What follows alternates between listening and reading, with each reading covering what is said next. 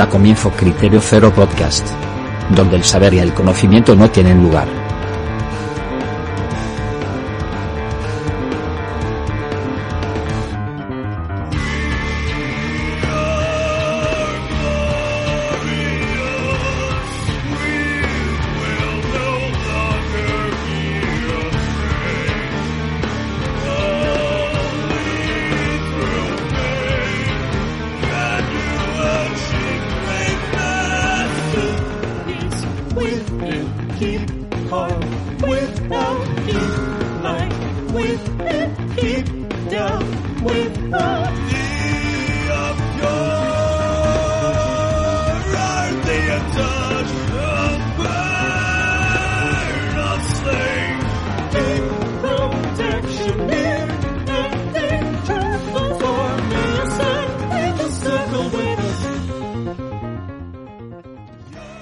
Buenos días, tardes, noches a todos nuestros oyentes. Este es un nuevo programa de Criterio Cero, uno muy especial porque tenemos a un invitado internacional con nosotros, eh, Juan García Herreros, más conocido como Snowball. Hola Juan.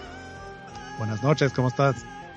Estupendamente, muchas gracias por atender nuestra llamada y es un, completo, es un completo honor tenerte aquí con nosotros. Ay, muchas gracias. Para mí también es, es un honor poder compartir con los hermanos. y me acompañan Guillermo y Asier. Buenas tardes, chicos. ¿Cómo va la vida? Bien, bien. Hola, buenas. Yo es que normalmente siempre que empezamos a grabar suelto un chiste malo, alguna tontería y no puedes fallar hoy. Y hoy y hoy estoy, de verdad, estoy tan emocionado por, por tener a, alguien tan importante, alguien del talento de Juan, alguien que, ha hecho ha hecho y hace tanto en, en, la música que es que hoy mejor me callo y que hable que hable el que sabe. Para poner un poco en situación a nuestros oyentes, Juan García Herreros, que se le conoce artísticamente como Snow Owl, eh, principalmente toca el bajo. Eh, está, eh, se le consideró en 2019 por las revistas Bass Player y Bass Guitar como el mejor bajista del mundo, casi nada. Eh, si no me equivoco, Paul McCartney tuvo algo que ver en esa votación, ¿no, Juan? Sí, correcto. Eh, recomiendo a todo el mundo que busque la portada de aquella revista porque es una pasada esa re recreación de, de, la portada del Sgt. Pepper de, de, Beatles con McCartney en el centro y todos los bajistas rodeándole. Es una preciosidad, la verdad. Eh, fue nominado en 2016 a... No, perdón. Ganó en 2016, ¿no? Los Global Music Awards, ¿correcto?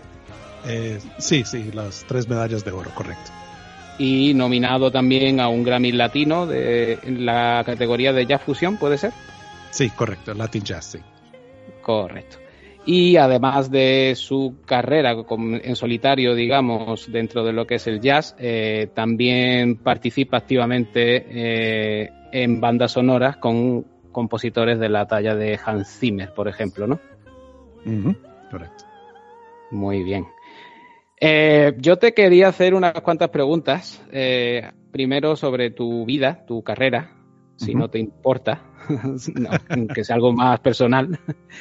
Eh, veo que mm, saliste de Colombia muy jovencito con tu familia, allí ya por los años 80, imagino que por todo el caos del creado por el pico allí, ¿no?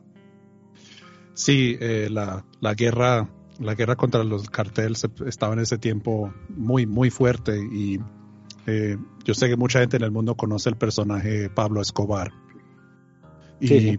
Mi, mi, tío fue responsable de, de, traer a Pablo Escobar a la cárcel. Entonces, cuando eso pasó, eh, la familia se tuvo que, que, ir de Colombia. Sí, digamos que estabais como marcados, ¿no? Sí, era una situación ya que no se podía ni, ni cruzar la calle. Era muy, muy peligroso para nosotros. Sí, sí. A ti te pillaría muy pequeño, ¿no? Porque tú naciste en el 77. Uh -huh, sí. Y Entonces, como en la... Con, ocho años eh, tuve que salir del país. ¿Y cómo vive un niño a esa edad esos problemas? Porque, claro, uno lo que quiere es jugar y divertirse, pero tiene que convivir con, con algo tan crudo, ¿no?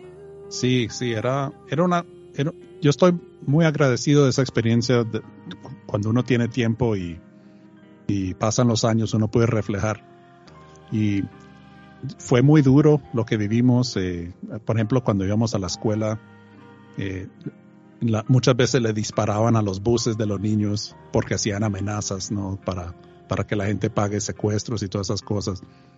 Pero, y, uno ve mucha muerte eh, en esos tiempos, pero también me hizo apreciar cada día más de la vida, la importancia de tener un día más en la vida uh, para, para crear, para vivir, para tener experiencias, para compartir con familia o con los queridos. Entonces, yo valoro cada día de mi vida mucho gracias a esa experiencia. Veo un poco en tu biografía también que, que no es la única experiencia cruda y relacionada con la muerte que te ha, que te ha hecho un poco avanzar, ¿no? Eh, leo por ahí que, que te pillaba en Estados Unidos, si no me equivoco, lo de las Torres Gemelas, ¿puede ser? Sí, sí, en el, 11 de, septiembre yo estaba en Nueva York y, lastimosamente me tocó, me tocó ver el desastre. Eso fue ah, también, también otro, otro momento que cambió mi vida porque... Está cortado. Eh, ¿Me escuchas? ¿Sí? Sí, sí, sí. Sí, te escuchamos. Ah, y bueno, cuando pasó lo de las torres, eh, eh, básicamente no, yo no sé si suena extraño, pero yo escuché una voz en mi cabeza mientras que yo, yo veía las torres que se estaban cayendo. Y una voz dijo muy claro en mi cabeza cuántos sueños se murieron hoy en esa torre, ¿no? Cuánta gente no pudieron vivir sus sueños. Y me pregunté muy profundamente cuál es el sueño mío. Y mi sueño era ir a, a Viena, Austria, a estudiar composición y terminar mis estudios como compositor. Y después de, ese desastre que pasó en Nueva York, yo tomé la decisión y me mudé a Europa. Fue un impulso para ti, entiendo, claro. Sí, sí, fue un impulso. Fue un turning point en, tu vida. Sí, sí, un punto de, de, cambio. Sí, exactamente, porque es que en realidad uno, uno, uno tiene que cumplir con primero con los las bendiciones que, le da a uno el universo ¿no? de, y los talentos. Y uno no debe eh, esperar, uno de verdad debe seguir sus sueños. Y cuando, como dice lo de Buda, ¿no? si la persona hace eh, lo que vivió, lo que nació a hacer, eh, el mundo es un mejor sitio. sí, sí. muy bonitas palabras y muy ciertas por no, por no seguir con anécdotas tan macabras como esta, sí me gustaría una que, te he leído de cuando estudiabas en Florida, había un, no sé si era una maestra o un profesor que para facilitarte un poco la, la, posibilidad de ensayar te dejaba abierta una ventana del, del colegio para que fueras a practicar. Sí, sí, eso fue eh, uno, una, mi maestra fue un ángel muy importante en mi vida porque eh, como yo no tenía plata ni para comprar un instrumento y los instrumentos se tenían que quedar en la escuela, y ella se dio cuenta mis ganas de estudiar, entonces me dejó la llave como, como si fuera, fue muy lindo, me dejó la llave y, ni, ni miró cuando me la dio, era como un secreto, ¿no? Y yo tenía, que, yo tenía que entrar en la noche, yo entraba en las noches eh, como después de 10 o medianoche a veces, estudiaba hasta las 6 de la mañana como un loco ahí. Y tenía que estudiar con la luz apagada porque si no llegaba la policía, porque no sabían qué, qué, persona está allá dentro de la escuela, ¿no? Entonces eh, estudiaba ahí como un loco y, y esa fue una bendición de verdad, esa ayuda que me dio esa señora. Sí, sí. Y Juan, perdona, eh, esa, esa profesora, eh, esa profesora eh, todavía mm, eres consciente si ella sabe de ti, de tu carrera, si oh, o, desconoce completamente y bueno y ni se acuerda. Ella, ella ya estaba muy mayor, en, ya se iba a retirar en esos, eh, ya en 1994, 93 y, y falleció antes de que yo logré mi, mi carrera grande, desafortunadamente. Qué pena, porque hubiese sido seguro para esa mujer un, orgullo, vamos, una medalla. Yo creo que en, en, espíritu ella, muchas veces, muchas noches en el escenario, yo le doy gracias a ella. Sí, ella, ella vive a través de ti, a través de tu trabajo y tu música. Sí, eso El, sí, el legado, el legado vive, tú, tú la mantienes viva con, con tu trabajo y con, y con lo que lograste gracias a la ayuda que ella te prestó en un momento dado. correcto, Es el mayor honor que le puedes rendir. correcto. Y, y, y en toda mi vida y toda mi carrera, eh, ese ejemplo que ella me dio, yo, yo he siempre compartido eh, ayuda para músicos o todos los trabajos que yo hago con la Cruz Roja para, para trabajar con los re- refugees, eh, ¿cómo se dice? Los desplazados. Eh, porque Refugiados, sí. y refugiados Refugiados. y desplazados. Yo hago mucho trabajo de eso para, para cumplir también con esa ayuda que es un privilegio la vida que tengo y yo tengo que también devolver a- a la gente ayuda también como me la dieron a mí. No sé si eh, recuerdas una historia que comentaste en, en Facebook cuando ibas, eh, te contrataban en un local y tú ibas a montar el equipo, una cosa que te pasó con alguien que te intentó robar el equipo, ¿te acuerdas? Ah, sí, claro, en, en Harlem. ¿Quieres compartirla con nuestros oyentes? Es muy bonita. Claro, claro que sí, en Harlem, en, Harlem, eh, bueno, eso es, cuando uno toca jazz en Nueva York, eso significa que estás tocando en, vecindarios que, son muy peligrosos. Entonces, eh, yo tenía un, toque cada domingo eh, en, uno de esos restaurantes de jazz. Y un, un día llegué con, y estaba sacando las cosas del carro y, ¡pum!, de un minuto a otro estaba una, una navaja, estaba en mi cuello. Y el tipo, el tipo me, estaba pidiendo la plata. Y yo le dije al señor, yo le dije, mira, nosotros dos queremos exactamente lo mismo. Yo, yo estoy tratando de sobrevivir exactamente como tú. Entonces te pido, si quieres plata, ayúdame con mi equipo, entrar el equipo adentro, armar mi equipo y espérame después del concierto y yo te voy a dar 50 dólares de, de, de mi pago.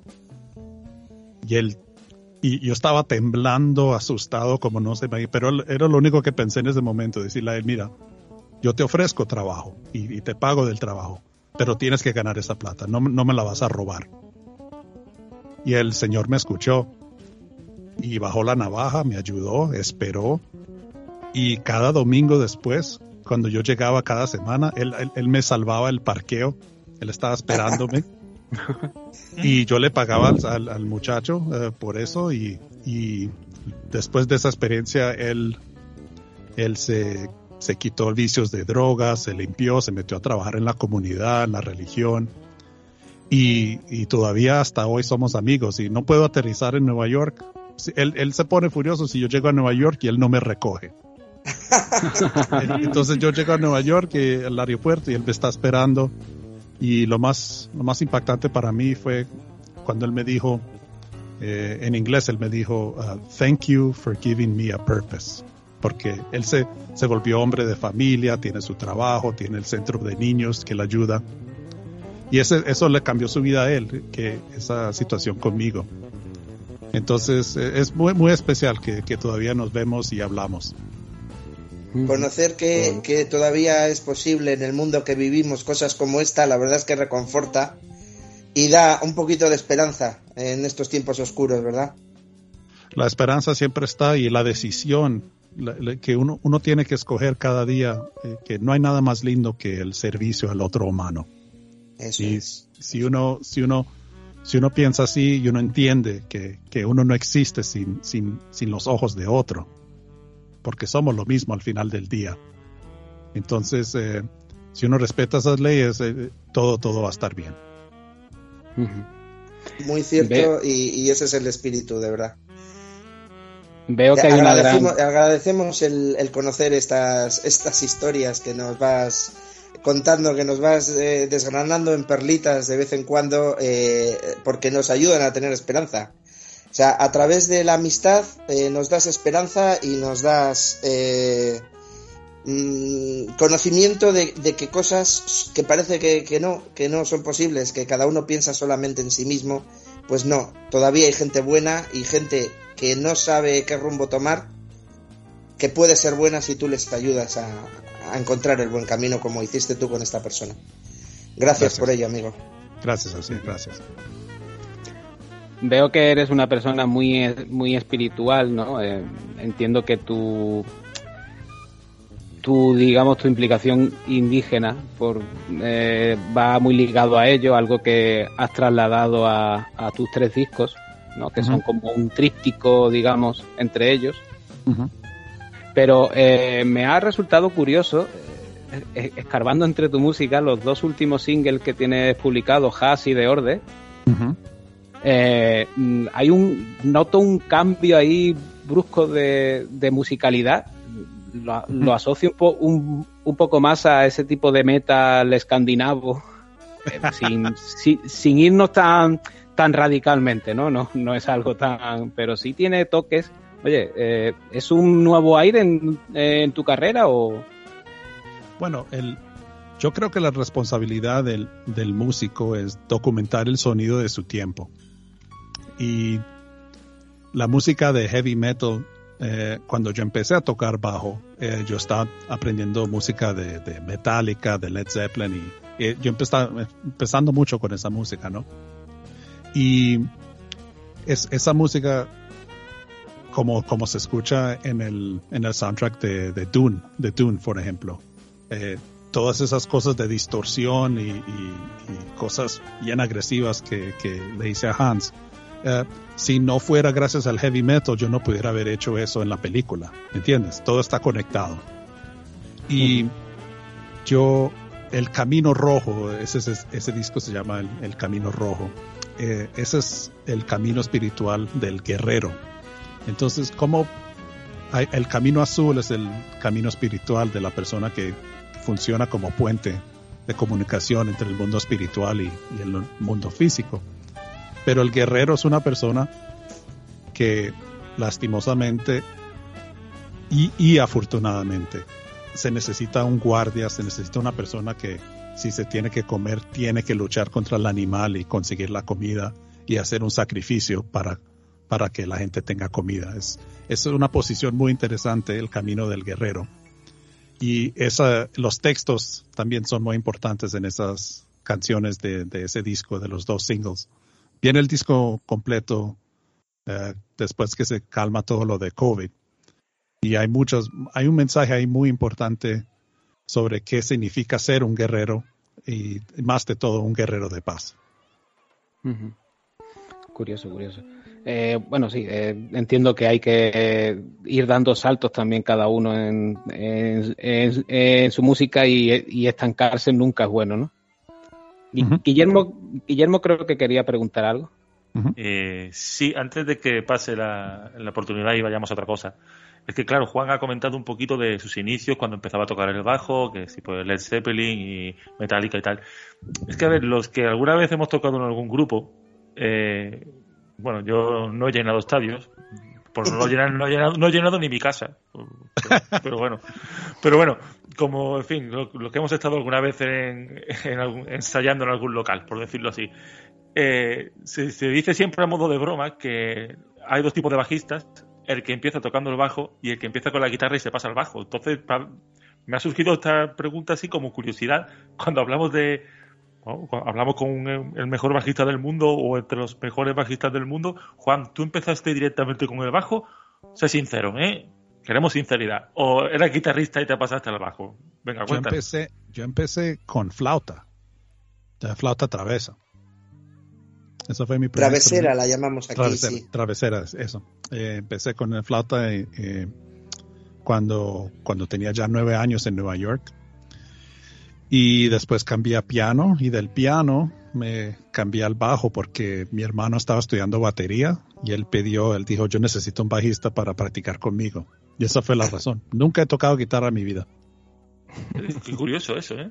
Sí, pero al, final es una herramienta. Entonces, eh, el, instrumento va a sonar ah, como, como la imaginación del artista. Me, gusta mucho una cita que te he leído donde quieres resaltar la, la, importancia del bajo, que es como ese instrumento que en los grandes grupos siempre queda un poco relegado, ¿no? Todo el mundo se, se fija en el, en, el, en el frontman o en, o en el guitarrista que se marca sus grandes solos. y tú dices que eh, realmente el bajo es lo más parecido al latido del corazón de nuestra madre cuando estamos en, su barriga, ¿no?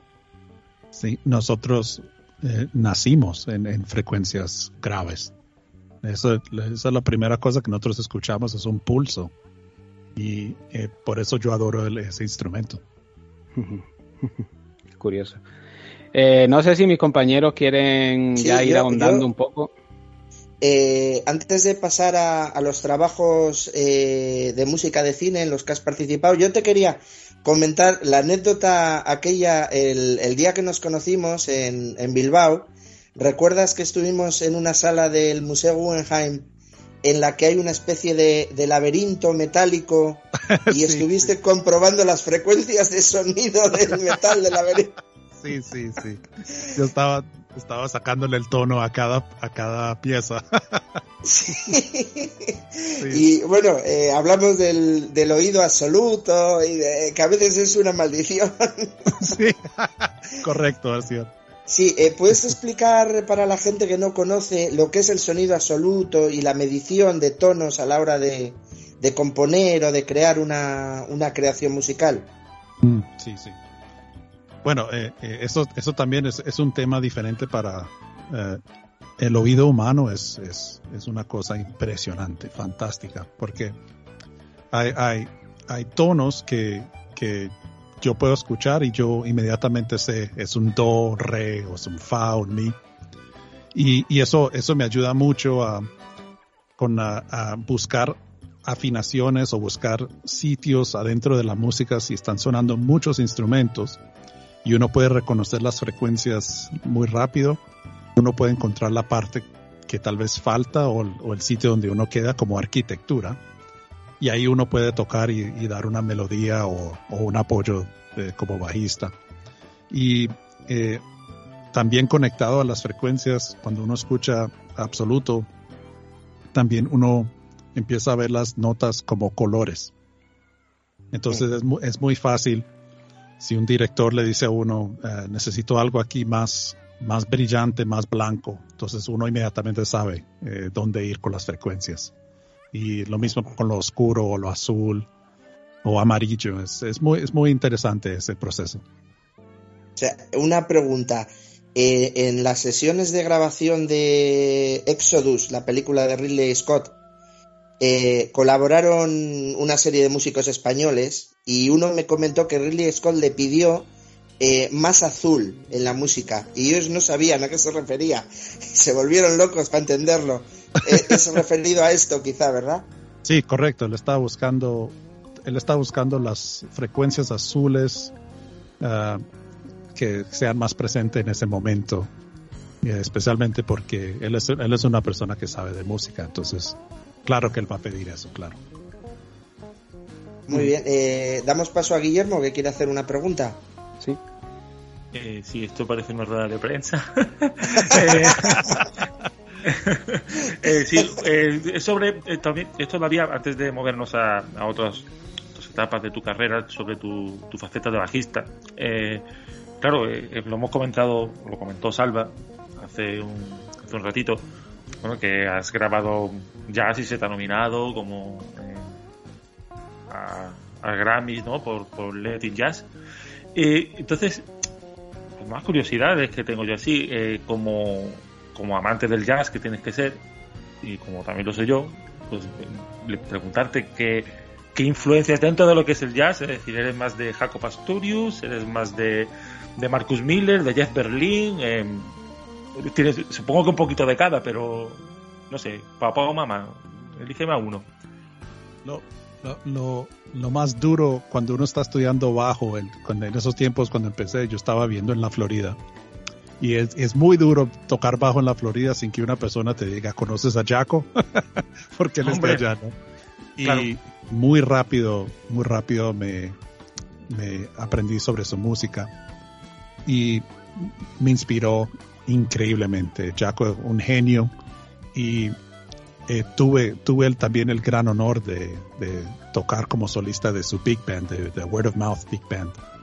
Eh, eso fue increíble para mí, un sueño y, pude tocar su bajo eh, en uno de los temas, que eso fue un sueño completamente. Madre Eh, mía. Grande influencia, pero también eh, más que todo una influencia para mí, eh, Johann, Johann Sebastian Bach, um, eh, Beethoven, eh, muchos muchos compositores clásicos, Gustav Holst. Eh, yo venía más de, del punto clásico que, que lo de jazz, de- hablando de, de inspiraciones, ¿no? No, no sé que, que digas que has, has tocado el, el bajo, el bajo de Jaco.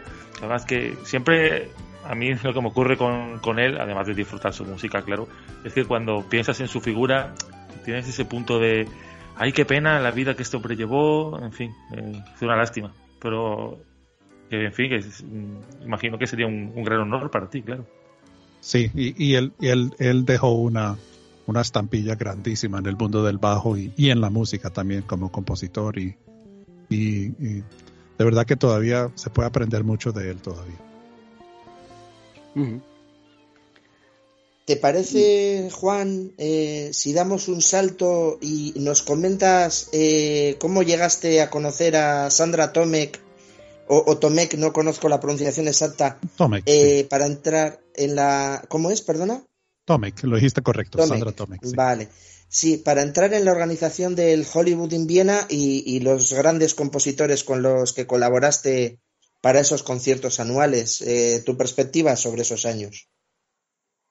Ya creo que hemos hecho, ya deben ser 10 o 11 años que hemos hecho juntos, que eso es muy especial para mí en reflejar en, en- en- en lo que ha logrado Sandra Tomek. Yo, yo la quiero a ella mucho y la respeto a ella mucho que ella era una persona que es una doctora y decidió de un día a otro decir, no, yo no voy a hacer medicina más, yo quiero hacer conciertos de música de Hollywood. Eso es increíble, ese camino que ella, que ella tuvo. Y yo estaba, yo, yo fui profesor en la, en el Instituto de Jazz en Graz. Y un día, cuando salí de, de dar clases, eh, me llamó el guitarrista Konrad Schrenk, que él tocaba guitarra para, para Falco. Eh, no sé si lo conocen, la- de la canción Amadeus, Amadeus, ¿no? Hombre, claro, claro. Sí, Y él dijo que Sandra lo había llamado a él buscando un bajista para la producción de Hollywood in Viena, porque ese año iba a ser el homenaje a, a Lalo Schifrin y iba a cantar también Al Jarreau. Entonces necesitaban un bajista bien fuerte para, para estar ahí, porque Al Jarreau está acostumbrado a tocar con Marcus Miller y toda esa gente, ¿no? Entonces Sí, con, con, Conrad dio, dio la recomendación, fue gracias a Conrad y, y la conocí, fue, nos, nos fuimos muy bien, nos entendimos muy bien, muy rápido. eh, y cada año ella, ella me siguió invitando y se volvió una cosa como que ella me, ella me dijo, estábamos en Saudi Arabia ahorita eh, con um, World of Hans Zimmer y ella me dijo, yo no puedo imaginarme un, un Hollywood en Viena sin ti más. Siempre estás, tienes que estar ahí, ¿no? Que es muy lindo. claro. Y bueno, eh, pude, Eh, Pude- eh, tú también participaste en las ediciones, por ejemplo, de Danny Elfman, de Alexander Sí. Desplat. Sí, todas. Entonces toqué con, Sí, sí. con Alexander Desplat, con James Horner, con James Newton Howard, con a ver, Lalo Schifrin, ah, Randy Newman, Sí. eh, wow, con, es que obviamente es- con Hans, con es- todos, con todos los más Es un grandes historial de Hollywood in Viena maravilloso. Yo estuve eh, con James Horner en el 2013. Probablemente nos cruzaríamos en algún pasillo, pero no nos conocíamos por entonces. Estuviste en Eh, Viena para eso. Estuve en Viena, estuve en el concierto y lloré muchísimo. Y James eh, propiamente también lloró muchísimo, como Sí. se pudo ver en, en los vídeos del concierto. Fue una noche mágica. Sí, no, eso fue, Fue, fue increíble, fue increíble. Con David eh, dirigiendo la orquesta, bueno. Sí, David eh, Newman. David Newman, eso es, sí. Y tuve la ocasión de entrevistar a David Newman, no me permitieron entrevistar a James Horner y la organización del evento y perdí la única oportunidad que, que tuve en mi vida de, de estar cerca de él y poder entrevistarlo porque desgraciadamente todos sabemos año y medio después lo que sucedió. Eh, Sí. Falleció en un accidente de avión y, pues estuve cerca de James Horner una vez en mi vida, pero no tuve ocasión de, de entrevistarlo. Una pena, pero bueno. Eh, pude entrevistar a, a David Newman y, y, tú estabas por allá, yo no lo sabía, pero mira. Qué mundo tan pequeño hacía, ¿eh? la, la, vida nos llevó a coincidir años después, ¿verdad? Sí, qué lindo, qué lindo, va. Sí. Bueno, ¿y, ¿y, qué nos puedes contar de, de tu trabajo, por ejemplo, eh, en la gira de The Wall of eh, Hans Zimmer? Uh -huh. eh, desde que se planteó la idea hasta que fuisteis formando la, la orquesta, eh, vuestra interacción con Gavin, que es el director, y bueno, vuestro trabajo en, en la gira, el ir de país en país y de ciudad en ciudad. Eh, la, la, idea empezó en realidad eh, cuando querían, ellos querían hacer eh, Hollywood en Viena con Hans Zimmer, pero el show de Hollywood en Viena siempre tiene dos partes. La primera parte son varios compositores y la segunda parte solo el, el que se gana el premio. Sí. Y, pero claro, Hans con su repertorio, él dijo, lo siento, si van a hacer eh, ese show, tiene que ser toda la noche mi música. Entonces, eh, eso empezó ese concepto de, de, bueno, cómo sería armar el show uh, de su música. Y él, él le encantó la idea de hacerlo con solistas, de músicos que él le encanta y él, él ya había visto videos de, de, de, cada músico, Sandra se los presentó a él y él nos escogió. Y, y ahí se formó un, una banda que, que, en realidad eso cambió mi vida, se, se volvió una familia tan, tan, tan cercana, nos queremos tanto ahí nosotros en esa banda y logramos hacer giras grandísimas en, en toda Europa y ahora estamos ya cruzando continentes. Y eh, en ese en ese campo hemos podido eh, dar dar luz o, o, momentos de la música que gente tal vez no conocían uh, sobre Hans un lado de Hans que, que gente no podía haber visto antes. Nosotros lo podemos presentar al, al público es muy especial ¿Y cómo es el, el, viajar de ciudad en ciudad? Y si nos puedes mostrar desde dentro lo que ha cambiado eh, sí. eh, eh, pre-COVID y, y, ahora la situación actual con pre el, el, tema de los eh, em, pasos que hay que dar con los protocolos y todo. Sí, pre-COVID, pre por ejemplo, como, como, como nos conocimos en Bilbao y fuimos al Guggenheim, por ejemplo, eso, eso es, eso es un, un, gran ejemplo de, y, y, también conocer a Gorka y todo, toda la familia, ¿no? Sí. Eh, eso para mí es muy importante. Yo, yo soy una persona que, que yo conozco todos mis amigos en Instagram, en, en Facebook, en, en Twitter, porque si no los conocía antes, cuando yo llegaba a la ciudad a tocar, yo los invitaba para conocerlos. Eso para mí es muy importante ver, verlos en persona. Y es, es un poco triste ahora porque por los protocolos no podemos ver a gente más, no nos pueden visitar familia o amigos. Eh, estamos en una burbuja en la gira uh, cuidando los protocolos porque si una persona se enferma, tiene que poner todos en cuarentena. Entonces, eh, eh, tienen que tener mucho cuidado, pero y al mismo tiempo es un poco doloroso porque nosotros amamos al público, a los fans, saludar a, a nuestras familias y ahora no se puede. Pero bueno, afortunadamente eh, se pueden hacer los conciertos, eh, la gente puede vivir la experiencia, la, las emociones, pero después ya hay que regresar a la burbuja y, y, hasta la próxima ciudad. Ha cambiado mucho los, los protocolos y no es fácil a veces. Eh, uno tiene que tener paciencia y, y entender que estamos tratando de terminar esa pandemia, ¿no?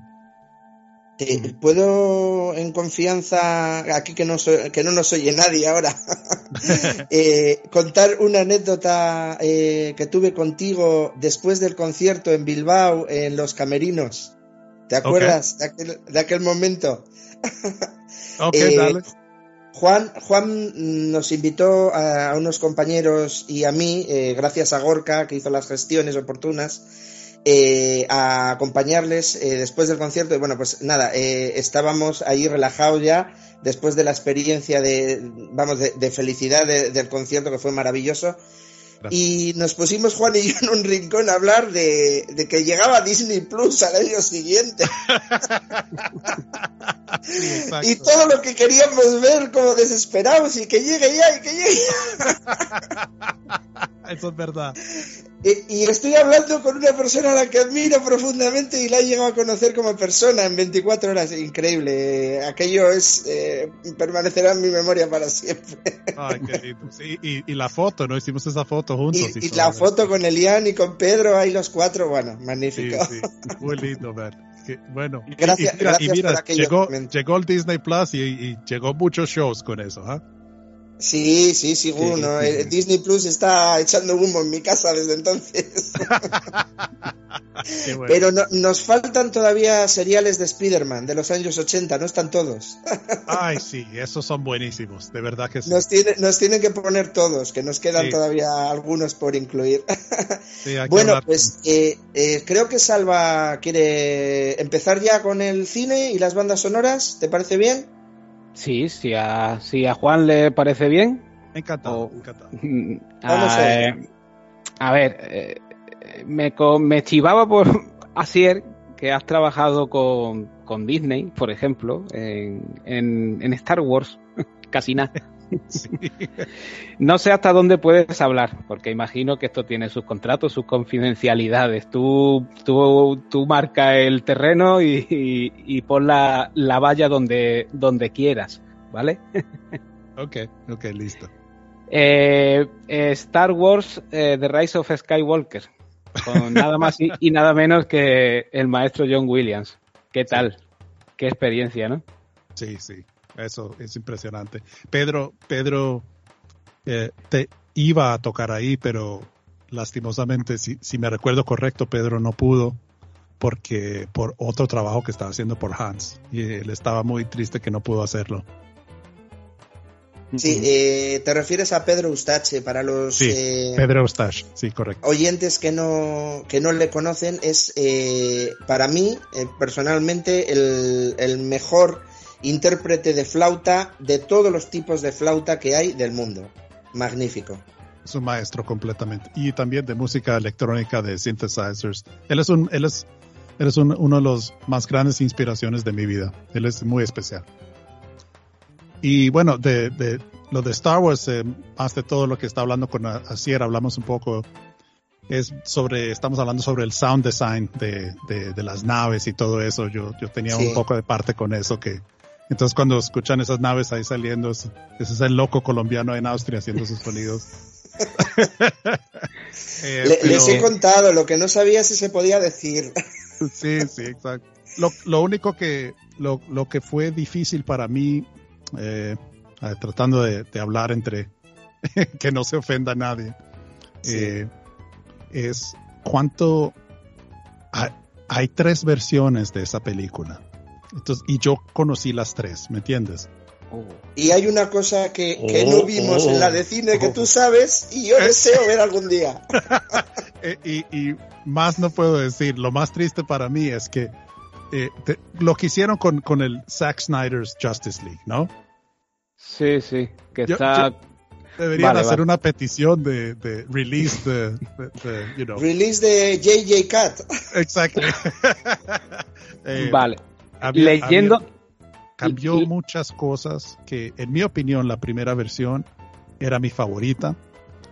Y, lo que cambiaron ahora, eh, yo no estaba muy de acuerdo con, porque yo soy muy fan de Star Wars y, y yo dije, ah, bueno, qué lástima lo fueron así, pero la, la primera versión de que tenían, eso sí, eso sí me tenía emocionado.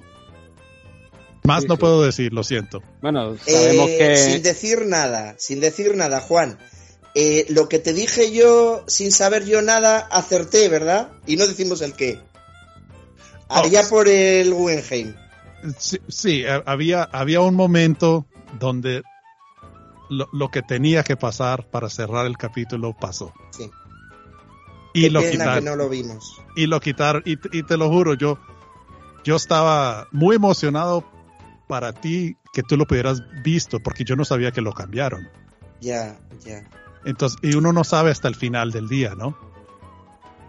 Para y, hubo mucho cambio en la película y claro, al final... Sí, y falta de dirección en el sentido de, de, tomaron la decisión de que, de que Rey es la hija de Palpatine muy tarde. Eh, pues, es una trilogía que ha ido muy a contrapié todo el rato. Primero, mm, se, eh, se, pone en producción con un tiempo muy escaso. El despertar de la, de la fuerza es comprar Disney Lucasfilm y, y querer estrenar a, los dos años. Eh, hay que darle un tiempo de respiro a esto. Y no se plantea la trilogía, sino que cada. Bueno, primero quieren que JJ las dirija todas, luego JJ se baja del barco, pues porque se ve como muy atado de manos. Tengo yo entendido. Y mucha presión en dos años sacar otra y otra. Claro. Ryan Johnson llega y le dan manga ancha y bueno, puede gustar más o menos lo que hace, pero pone muy patas arriba todo el universo Star Wars y la incluso la propia trilogía. Y como no gusta, luego se, eh, Colin Trevorrow, que era quien la tenía que hacer la tercera, también se cae, su guion se queda ahí un poco a medias, lo reescriben, llaman a JJ un poco de prisa y corriendo, hay que cumplir plazos es una trilogía que ha ido muy a contrapié. Pero vaya, que para quien no haya leído entre líneas lo que tú has dicho, para que no lo digas tú y lo digo yo, digamos que hay como tres versiones de, del ascenso de Skywalker y tal vez las que se quedaron fuera son, son mejores. Y mira, y, y, y lo mismo pasó con Rogue One, ¿no? Bueno, lo de, lo de Rogue One es un remontaje prácticamente entero, porque empieza con, dos, con, dos directores muy, muy experimentales que el guion se lo van saltando, quieren tirar de improvisación. Sí, y, yo, estaba, yo, estaba, trabajando ah, con... sí, perdón, es verdad, es verdad, solo sí. yo estaba... Rogue One era Gareth Edwards. Imagínate, pero... en el, en el, uh, yo estaba con, con Alexander Desplat cuando él se tuvo que ir de Rogue One. Sí, que Porque la cambiaron todo el final y remontaron todo. Porque él tenía que grabar la, él tenía que escribir la música para, uh, ¿cómo se llama la, el sci-fi, la película de sci-fi que él hizo? Uh, de, Valerian. Eh, gracias, de Valerian. Mm. Y yo estaba hablando con él, ¿no? Eh, y en el tiempo que hicimos Hollywood en Viena también, ¿no? Y estamos, estamos grabando eh, eh The Life of Pets, ¿no? ¿Cómo se dice Pets? la de mascotas. mascotas. Sí, eso, mascotas. Y y él me contó, él dijo, Juan, esto yo tuve que cancelar porque grabaron la película como cuatro veces. Yo no puedo escribir la música cuatro veces. Mm, Rogue One se ve que toda la parte final, cuando llega la batalla de Scaris, eso está re-rodado todo y cambiado de arriba abajo. De, hecho, hay trailers donde se ven escenas que, tienen están completamente cambiado, vaya. Correcto. Y, Llegó Tony Gilroy, creo que fue el director que se encargó de, de, hacer reshoots y cambió todo. Y imagínate el, el, lo que tuvo que hacer Michael Giacchino para sacar esa música en, en dos semanas. Pues en dos semanas, otra para grabar, o sea, tela. Sí, sí, fue impresionante eso. Con todas y con esas eh, consigue poco, sacar poco apreciado, desgraciadamente, por los fans.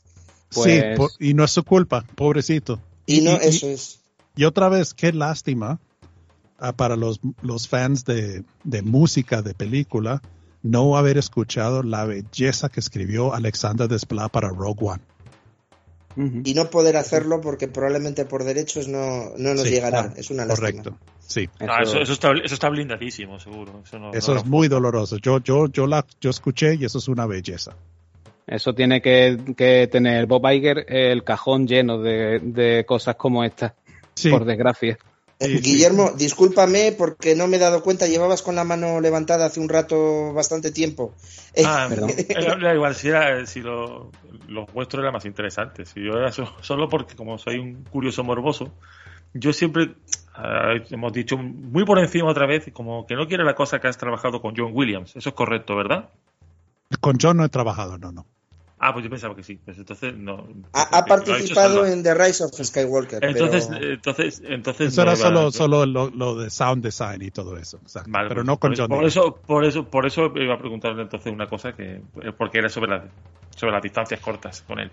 Pero eh, sí, con todos modos, de todos modos sí comentarte que como, como fan y redento que eres, cuando yo sé que eres un hombre muy ocupado, pero cuando grabemos los especiales de Star Wars, oye, esta es tu casa, ¿eh? Tú aquí, oh, aquí y, das tu opinión, Desde el episodio 4 hasta The Mandalorian y, las guerras clon y lo que quieras. Y lo que quieras. Hasta los juegos de rol de Star Wars de 6. Lo que quieras. Perfecto. Yo conozco todos. Yo he visto todo. Rebels, todo. Yo soy fan de todo eso. Ah, y ese libro de Boba Fett. Que eso ay, ¿eh? sí, sí. Eso ay, ay, ay, ay. Ay, qué ganas. Qué ganas, ¿verdad? Va a ser bueno. Yo creo, yo tengo fe que va a ser bueno. Se lo comentaba antes a Sier que escuché ayer un corte de, de lo que ya está componiendo o, o, habrá compuesto ya Goranson. Sí. Y uf, cómo suena eso, por Dios. No sé si tú sabrás algo de eso y si puedes hablar, pero bueno. Todo está buenísimo. Yo, yo con Ludwig te, se puede tener confianza. El, ya, ya han escuchado lo que él hizo en las dos, dos temporadas de Mandalorian. Es genial. Sí, sí. sí. Bueno, es que viene fuerte porque desde Creed por ejemplo, o Black Panther también es, un compositor que está que, ha entrado fuerte, sí. Sí, sí, mucho mucho talento él tiene. eh, que Hay una creo pregunta que, que, quieres hacerle tú, Salva. Ahora es un momento.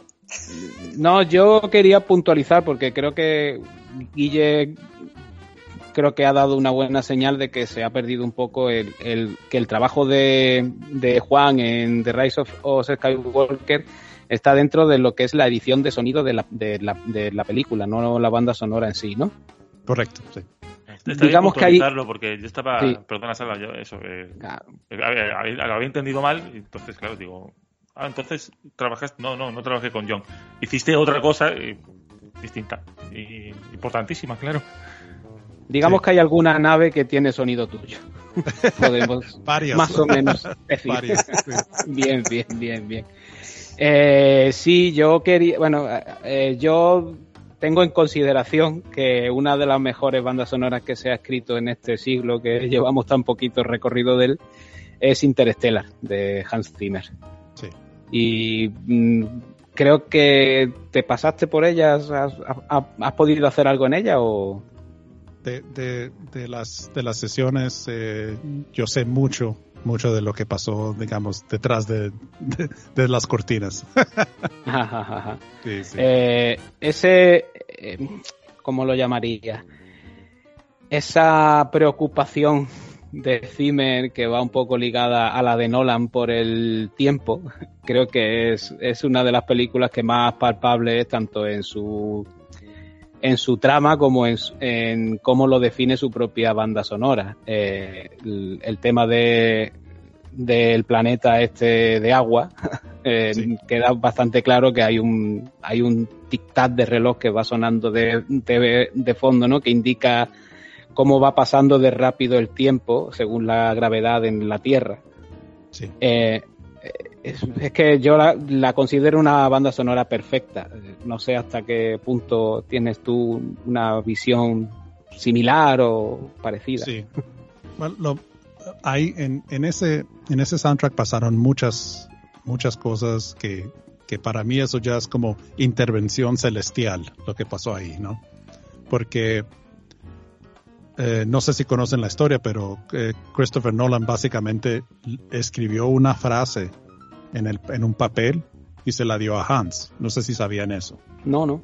Yo no. Sí, lo, de, lo, de, lo de la hija, ¿no? Lo de un hombre se tiene que despedir. Sí, de él, hija, él, ahí solo ¿verdad? había dos Eso. frases, dos frases se la pasó a Hans y él le dijo, Hans, no te puedo mostrar la película. Puedes escribir un soundtrack solo basado en, en, en estas palabras que te doy en este papel. Y eso, y, imaginen, imaginen esa, qué situación, qué presión, ¿no? Sí, sí, sí. Y, y entonces, y Hans, yo le pregunté, yo le dije, Hans, ¿por cuál, por qué tomaron la decisión de usar el, el órgano? Sí, el famoso órgano. El famoso órgano. Y Hans me dijo, honestamente, Juan, eh, como ya habíamos tratado todo, entonces te, te, yo que tenía que tratar un instrumento que, que nunca había, había escrito. Uh, algo, algo así tan grande. Y el, y el órgano es el primer sintetizador, ¿no? Que Sí. tenemos en la, en la historia humana. Sí, sí, claro. Y Sí. como Hans, Hans se, se- es famoso por los sintetizadores y él es un maestro de eso, él y el órgano es algo que, que es eh, timeless, no tiene tiempo. todavía lo escuchamos, ¿no? Entonces, por esa razón, él escogió ese instrumento para eso. Y, y hasta en los momentos en, en, las grabaciones en Air Studios, eh, cuando estaban grabando la música, eh, eh, Chris Nolan tenía un cuarto con una llave y nadie podía entrar en ese cuarto. Ellos grababan la música, él subía al cuarto y, y miraba la película con la música y luego bajaba y decía esto funciona y esto no funciona. Imaginen esa situación. Dios, es, componer a, a, ciegas, vaya. Estaban componiendo a ciegas y, y, grabando y nadie vio la película, solo Nolan. Pero hay, hay, hay, temas, por ejemplo, cuando, cuando Matt Damon se va con la, con la, con la nave e intenta el, el, acoplamiento que estalla y tal, y, y, el, y el personaje de McConaughey tiene que acoplarse, digamos, eh, cogiendo la, eh, el arco gravitacional de la misma nave, la música va al compás. Es que va. El No Time for Caution, ¿verdad? Es, increíble, ¿eh? impresionante como, como Hans, el instinto de Hans, empató con los momentos emocionales de esa película. Eso es, eso, te lo digo, eso ya es, eso es una conexión celestial lo que pasó ahí. Sí, porque además una película que basa todo completamente en el amor de un padre a su hija, sí. Eh, la música e, eleva aún más toda la parte del tercer acto, que es, digamos, donde mm, está ese escalón donde el público o, se sale de la película o la, o la abraza, ¿no? Sí. sin, sin esa banda sonora creo que sería imposible, por mucho que McConaughey haga una, una, una, una actuación estelar, la, la chica que hace de Murph es impresionante también, ¿no? Como, como empatas con, ella, pero sin esa música yo creo que esta película no funcionaría tan bien como lo hace. Sí, y, yo creo que, que Hans, Hans ha, vivido unos momentos muy, muy uh, personales con sus hijos, ¿no? Hijos y hijas, que, y eso él lo expresó con todo corazón abierto um, en la película. Seguro, sí, seguro. Eh, bueno, gracias por, por darme este caprichito de, de Interestelar. es que tanto banda, tanto banda sonora como película me parecen de lo mejor que se ha hecho en lo que llevamos de siglo, en serio. Es, una, es una obra increíble y es, es, un honor poder conocer a esos, a esos personajes y trabajar con ellos. leí por ahí, antes de acabar con Interstellar, que eh, gracias al, órgano, eh, que efectivamente es eh, casi un poco la máquina más compleja que existía antes de la revolución industrial. No sé dónde. alguien lo, vi por alguna parte y digo, lo ha clavado. No me, acuerdo, no me acuerdo dónde lo leí. Y también leí por algún sitio que había un interés renovado en, estudiantes de música sobre el órgano de iglesia gracias a, a esta banda sonora. Eso es correcto, eso es correcto. Y mucha gente eh, habían perdido la conexión con ese instrumento por la iglesia y miedo de la iglesia y, y ¿cómo se dice? precondiciones de eso. Sí, prejuicios, prejuicios, prejuicios, prejuicios. Pero mucha gente regresó al instrumento gracias a, Interstellar. Eso es, eso es completamente correcto. Compañeros, ¿por dónde tiramos ahora? ¿qué, os parece si entramos en el mundo de Arrakis? Por favor. Y le damos pie a, Juan para que nos cuente anécdotas del proceso creativo y de, los aportes que él hizo para el tráiler. Eh, eh, en base a una canción y te dejo a ti que nos cuentes qué canción en concreto. wow.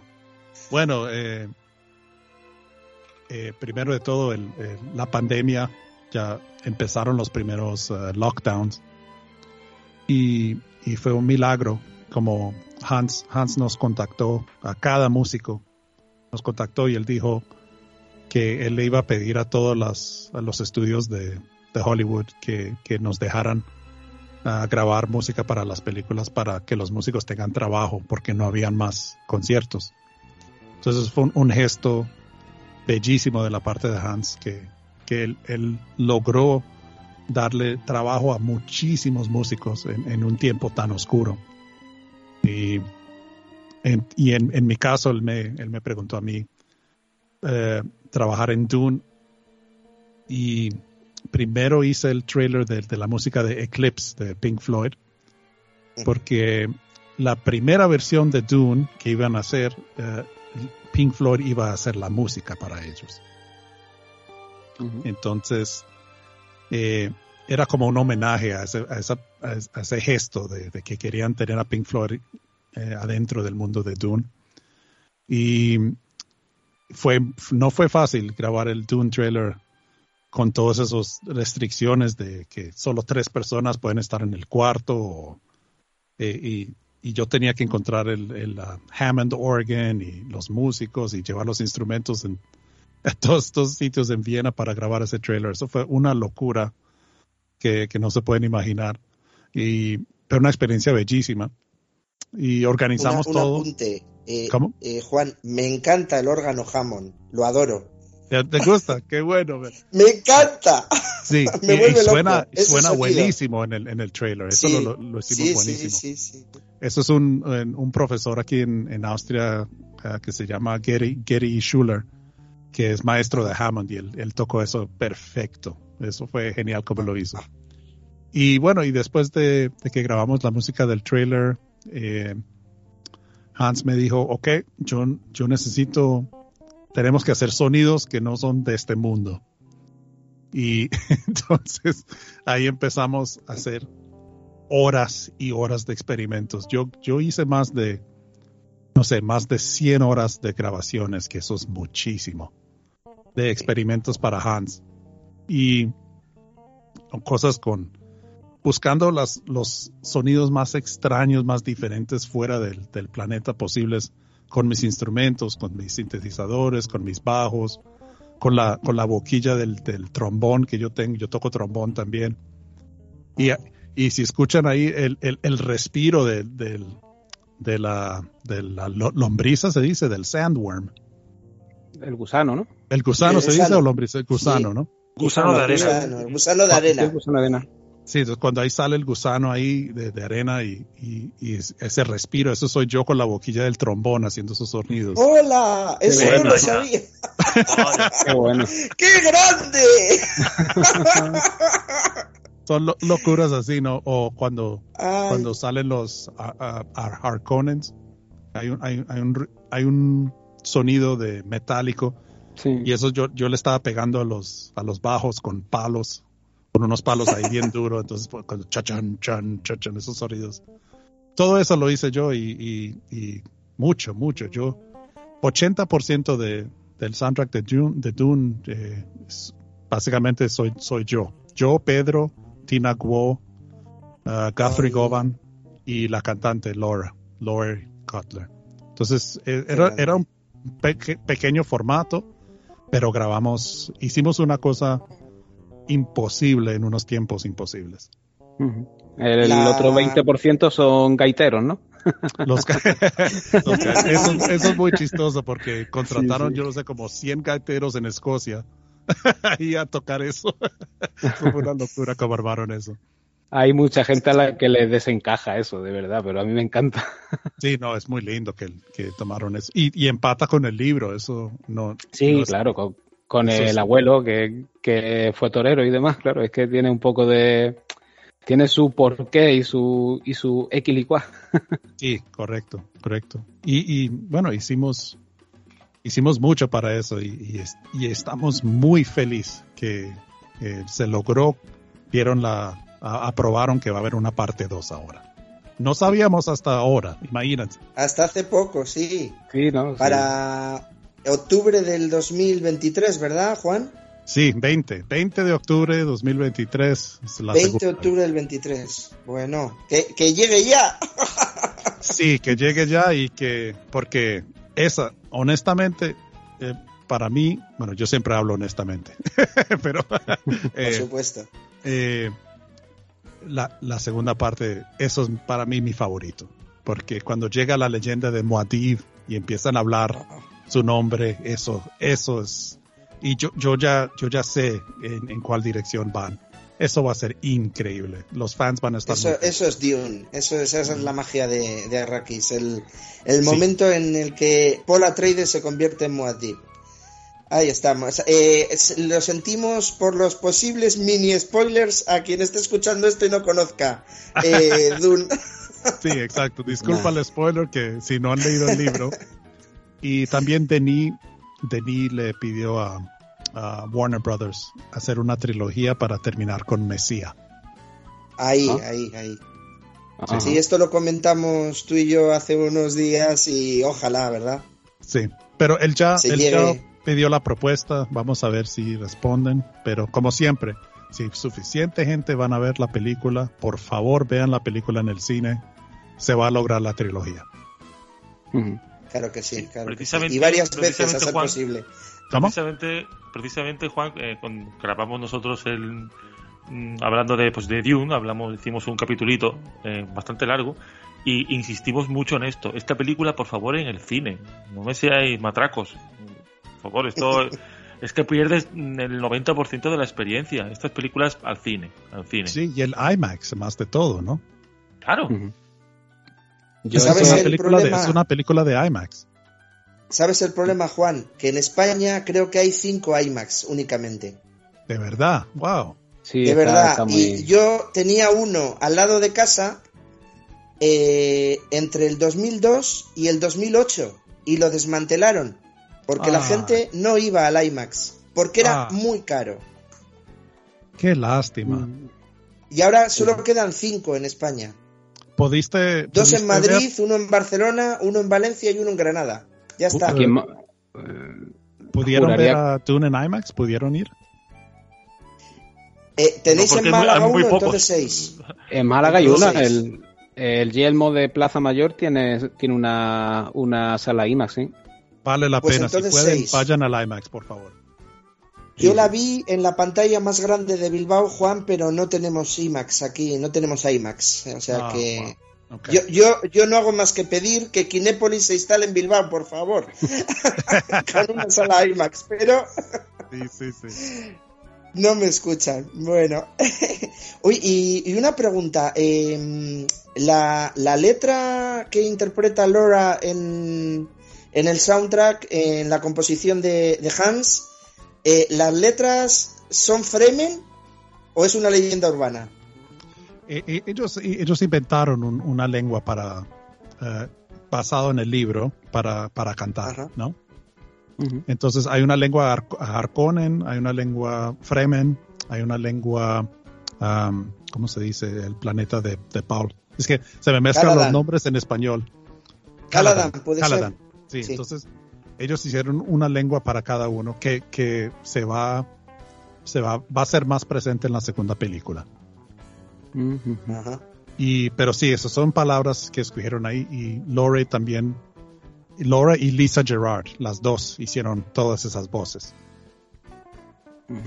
La verdad es que en la película hay momentos en que entra la voz y la potencia de, de sonido eh, la fuerza de las imágenes hace que te recorra, vamos, a mí se me puso la piel de gallina por todo el cuerpo. y eso, eso es cuando la experiencia ya se transforma en magia, ya no es una experiencia solo, es algo superior que ya se mantiene en tu recuerdo para siempre. Sí, y, y, cuando, para mí lo más impactante también es cuando escuchábamos a Lore cantar eso y Lore estaba gritando eso en su closet estaba en su closet con un micrófono haciendo eso por, por, la pandemia. Eso es increíble. Claro. Se lo pensamos. Y, y, e, esa la escena cuando aparece el, gusano de, arena por primera vez y se come el, el, el, ¿cómo se dice? La máquina. El recolector. El, recolector. Recolector, sí. Toda esa escena eh, son solo mis bajos, Guthrie. Eso eso es muy emocionante, como eso explota en esa parte. Siempre que lo veo me, salían lágrimas de los ojos. Me, gusta que se, que se esté resaltando aquí todo este trabajo que son horas y horas y horas que habéis dedicado, todos los que habéis participado en, en esa banda sonora, porque, bueno, he leído de todo sobre el trabajo de, de esta banda sonora y hay gente que lo, ningunea de, demasiado a la ligera. Como que son muros de sonido solo y tal. Bueno, es simplificar demasiado todo y veo que me, me, me, me gusta tenerte aquí para que tú destaques la cantidad de, de, trabajo y sobre todo en las condiciones que trabajaste, ¿no? Que, es que es lo que tú comentas, que no es lo mismo juntarse que hacerlo por separado y cuesta más, claro. Sí, y la yo entiendo yo entiendo el punto de vista del público. Eh, claro, ellos no saben cuánto trabajo. Mm. Ellos no, ellos sí es que uno mismo no se puede imaginar, se los digo con corazón abierto, no se pueden imaginar el nivel de trabajo que cuesta hacer una película como Dune o como o como Star Wars o No Time to Die o todo. Es, y, a veces es un poco doloroso cuando los fans eh, se fijan en un, en un aspecto de algo que trivial, se dice en español, no sé. Sí, sí, sí, se, se, fijan en algo en vez de si si se, si se dan cuenta de cuánta gente trabajó en esta película y, el, y en las condiciones que nos tocó trabajar. Por ejemplo, cuando se tenía que reparar algo en la película y tenían que grabar los actores por los protocolos de COVID, solo se permitía un actor a la vez grabar enfrente del green screen. Mm. Eso es durísimo para los actores. Esa es la cosa más loca del mundo, un actor solo ahí y tiene que interactuar con el otro y luego tragan el otro a grabar y grabar un coro para, para Dune que se demoraba normalmente una hora en un estudio en Los Ángeles, nos demoramos 24 horas grabar ese coro por los protocolos. Sí, porque es una voz individual, ensámblala con la otra, únelas todas, que, que cuadren, claro, claro. Exacto. Y los, los, eh, el diseño de sonido, sound effects, cinematography, lighting, editores. Hay, una versión de la película de Dune que es cinco horas. ¿Me entienden? Uh. la, versión que, primera que llevaron para editar, nosotros hicimos una película de cinco horas, hermanos. Y tenéis que trabajar sobre ese material, aunque luego mucho quede cortado, ¿verdad? Sí, hay mucho mucha cosa que cortaron que, que, Hans trató de sacar en los tres soundtracks que sacaron de Dune, ¿no? Para mostrar un poco las otras músicas que, que, hicimos, pero la gente, si tengo un deseo en, en, hacer esta entrevista, más que todo es, es para los oyentes que sepan, nosotros trabajamos hasta que nos sale la sangre para traer algo, una experiencia bellísima para todos. E, Eso es un, eh, eh, ¿cómo se dice? Commitment. ¿Cómo se dice commitment en español? Eh, compromiso.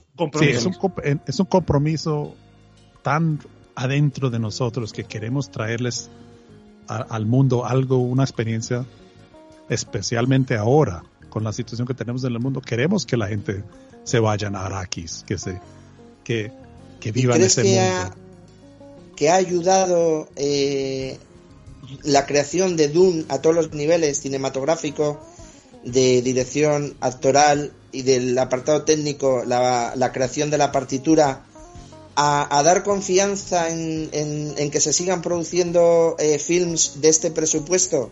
Porque eh, COVID mediante eh, y con protocolos se pueden sacar adelante que cueste más. Sí, y, y, y más está salvando la industria y la, la, importancia de lo que es el arte de, de hacer una película uh, por ejemplo, grabarla en el desierto. Ellos grabaron eso en el desierto. Eso no fue en, un estudio. En Jordania, ¿verdad? En Jordania y en ah, Abu Dhabi, eh, si estoy correcto. Entonces, entonces esto fue un paso muy importante para Hollywood también, para que no se olviden la magia que es Hollywood. No se puede olvidar eso también, es una tradición ya. Eso es una cosa que impacta la conciencia mundial y, no, no podemos, tenemos, estamos luchando para que no se pierda esa arte. Y otro motivo más para desear el éxito de Dune, no solamente porque se haga eh, una continuación eh, que ya está asegurada, sino por eh, dar, validar el trabajo de tantísima gente implicada en el proyecto que han dado lo mejor de sí mismos para sacar esto adelante y que con el tema de HBO Max del estreno simultáneo, eh, pues hombre, fue un poco decepcionante para, para quien quiere que se vea en las mejores condiciones posibles, que son la pantalla lo más grande que se encuentre y, el sonido Dolby Atmos para disfrutar eh, con todo con toda la grandeza que se merece eh, del mundo de Arrakis y de, un proyecto como Doom, ¿verdad? Sí, correcto. Y, y la, la, la, culpa en eso eh, es en realidad la guerra de streaming que está pasando ahora mismo. Porque si, si un Netflix, un Amazon Prime, un uh, Apple TV y están eh, Disney Plus, ¿entiendes? Eh, están ellos fueron tan agresivos en ese cambio de streaming que el, el pobre pequeño HBO Max tenía que hacer algo hmm. para quedarse relevante en esa guerra. Entonces, claro, uno entiende, e, esa fue una cosa, una decisión no muy, muy, muy inteligente. Estábamos todos muy decepcionados que eso pasó así.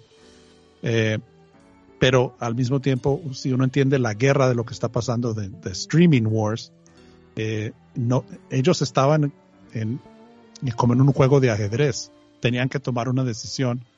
¿Cómo podemos lograr que la gente no nos olviden que nosotros tenemos streaming también? Entonces es, es, es una, es una línea muy, muy, muy frágil, muy débil que, eh, que, están todos eh, cruzando en este momento. Quizá ahora hayan... Sí, perdona, sí. No, no, no, habla todo, tú, así, ahora, No, era, era simplemente comentar que quizá hayan llegado al, a la cuadratura del círculo, como decimos aquí.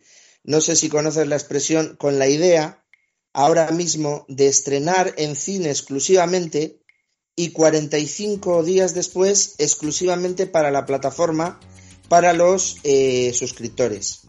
Pero dar 45 días de margen. Sí, correcto. Esa es una buena, esa es una buenísima idea y empataría bien.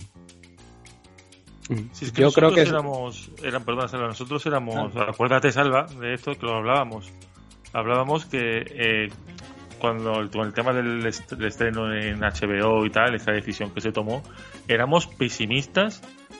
Eh, teníamos un pesimismo muy, muy grande, bastante significativo, con, de cara a que hubiese una segunda parte. Pensábamos que, que los números no salían, pero por suerte estábamos equivocados. Y, puede ser por el HBO Max que eso salvó que hay una segunda parte. ¿Es posible? Que, yo es que creo que los, que los números no les han salido. Si tú miras cifras de recaudación y, presupuesto, conociendo cómo se conoce que una película para que sea rentable tiene que hacer el doble del presupuesto mínimo y, y, sin, y sin saber siquiera lo que se ha gastado en publicidad, Dune no da ese, ese perfil. Pero, sí, pero que oye, que encantados ¿eh? de que de que arriesguen. Que... Correcto, correcto. Sí, no, yo comentaba lo único eh, que el eh, como si dijéramos las suscripciones, o sea, el valor mensual de cada suscripción por eh, acceder a la posibilidad de ver Dune, el dinero es exclusivamente para el estudio. No es como en el cine, que se reparten entre el exhibidor y el distribuidor, como quien dice. Claro. Sí, por, por, eso se hace esa cuenta, ¿no? De que tiene que recaudar el doble, porque lo que recaudas no va íntegro para la, productora. Eso es un dinero que se reparte entre muchísimas manos.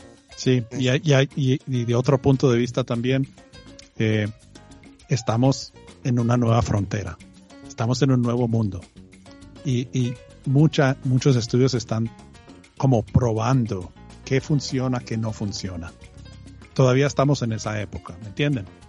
Sí, pero yo creo que han descubierto que lo de estrenar simultáneamente, por lo menos para grandes estrenos, no le funciona. No porque no recauden bien con, con, con las suscripciones o, o, en el caso de Disney con, con ese acceso premium, que yo creo que sí le funciona, pero se dan cuenta de que si la piratería ya de antes les hacía muchísimo daño con un tío que se cuela y graba con una cámara en, en dudosas eh, calidades, poner desde el día 1 a disposición de cualquiera la película para que la descargue y la y la pase por todos lados con la calidad más alta que te puede dar en televisión, es, es jugar con demasiado juego. Sí, y, y, y por eso el resultado, la, de, la demanda de, de, Scarlett Johansson con Disney, ¿no? Por ejemplo, es. por ejemplo. El grande ejemplo de una lección muy grande le tocó a Disney aprender. Sí. Y... Afortunadamente se ha hecho justicia y han reculado. Tanto sí. que, lo han, que lo han aprendido que Jungle Cruise fue la última y porque estaba muy cercana en, eh, en, tiempo. Pero a partir de ahí ya yo creo que ninguna más van a, van a colar de esa forma. ¿eh? Sí, sí. La, la, prueba es mañana mismo el estreno de Eternals exclusivamente en pantallas cinematográficas, a lo cual sí. yo aplaudo. Y con Sanchi, bueno. Con Sanchi hicieron lo mismo, solamente en cine, solo que la próxima semana está ya en, en Disney Plus, un mes y medio. De, yo, yo incluso veo bien ese tiempo. Hombre, entiendo que para la venta de DVD a lo mejor le hace mucho daño, porque no es lo mismo dar prioridad primero a esa venta y luego a la exhibición ya en plataforma. Pero mm, como que ese mes y medio hace que no se pierda eh, la, la, película tan rápido, ¿no? Muchas veces pasan por cine, sabemos que a las dos semanas ha llegado otro estreno muy, muy rutilante, ahoga a, es, a esa película y no vuelve a salir, digamos, a la luz hasta que está disponible a los seis meses. Ahora, con un mes y medio es como más continuo, ¿no? La, el que se hable de, la, de tu película. Sí. No, nosotros que, que, solemos hablar de todos estos temas, eh, tú, Guillermo, ¿esto cómo lo ves? Desde el punto de vista de un grupo como nosotros, eh, que estamos eh, muy al día, se estrena una serie, nos la vemos todos y luego hacemos un programa para, para analizarla de cara al público y tal. ¿Cómo ves el tema de que eh, se estrene en cine una película y al de 45 días eh, esté disponible ya para, para, ver en plataforma? ¿Tú eres de, de verla en el cine o, o, de esperar? ¿O depende del caso? Depende del caso, aunque como reitero lo que dije antes, hay películas que, que tienen que ser en el cine. La verdad, la experiencia del cine, eh, el ritual de. Empezando por el mismo ritual de, de ir allí, de comprarte la, las porquerías, tus palomitas. De, es decir, yo igual soy un romántico. O, o un, yo creo un viejo, que todos somos o un viejo, aquí. o a lo mejor soy un viejo. no, eso es, una, es una tradición bellísima, yo estoy de acuerdo. Eso, eso es bellísimo, ir a un cine, sentarse y además eh, apagar esos teléfonos y, y, vivir algo no artístico. Ahí, ahí. Sí, en casa la, la semana que... pasada, sí. No, eh, sobre esto, eh, fíjate, eh, Juan, ya que comentas esto, que, que, estás de acuerdo conmigo, y los demás también, claro, eh, me contó un, un, amigo, un amigo imaginario, claro, mis amigos son imaginarios todos, que, que bueno, que llevó hace años ya, ¿eh? A, justo que hablábamos de la guerra de las galaxias, pues llevó a, a, su hija, que no sé, de aquella podría tener la niña siete años o así, la llevó a, al cine a ver, y la niña no entendía ¿Por qué estaban haciendo cola para entrar? ¿Por qué tenían que.? Pero papá, ¿y, la y que, por qué estamos aquí sentados? ¿Y la, y la película? Venga, hay que esperar a que empiece. Pero yo la quiero ver ahora. Esto es, esto seguro que es otro debate, pero eh, cómo, en fin, cómo las nuevas generaciones eh, hay cosas que sencillamente no, no, no, no, lo entienden. Y es que los niños pues, no les entra en la cabeza que tengas que esperar a que empiece una película porque es su hora de empezar porque tienen la absoluta inmediatez de que, en fin, lo tienen todo en, a golpe de clic o, a gol, o ni clic, a golpe de dedo. Sí, correcto. En, en, una pantalla táctil y, bueno, pues se pierden, pues se pierden algunas cosas, se pierden esa espera de, de cuándo va a ser la película, de cuándo, a qué hora vamos a verla, se, eh, se pierden en eso cuando, cuando se estrena, eh, y, y, si te pierdes el estreno, o cuando salga en vídeo, eh, incluso cuando las, las emitían en televisión, emitían, no sé, Rambo en televisión y todos los chavales iban a verla. Sí, sí. Y, bueno, que vamos, y, y, la habías visto ya, pero la, y la comentabas al día siguiente en el colegio. Correctísimo, correctísimo. Eso es verdad. todo esto se ha, se ha, perdido, pero bueno, Juan lo ha dicho antes, que el mundo ha cambiado y, y esto es así. Yo, yo ¿sabes cómo llamo a ese momento? Eh, cuando haces cola en la taquilla, sacas tu entrada, atraviesas la alfombra roja o verde o gris o azul o lo que sea del cine eh, acolchada y cómoda y te vas acercando a esa sala, cruzas esa puerta y tienes delante el patio de butacas y te sientas. Yo lo llamo de Magic Hour, la hora mágica. Sí. Eh, el- qué, el qué instante lindo lo que- has dicho. Qué lindo lo has dicho, Asier. Me encanta cómo lo has describido. Wow. Eh, es que ese, ese ritual es, es lo que se está perdiendo ahora. Sí. Eh, con la inmediatez y con el lo quiero ya, ahora y, y rápido. Hay una y, estadística- acabe ya para ver otra cosa. Y se pierde, claro. Hay una estadística que me impresionó a mí muchísimo y, y- y nos afecta, eh, ojo, que nos afecta a nosotros también como nosotros hacemos películas, ¿me entienden? Porque esta estadística dice todo.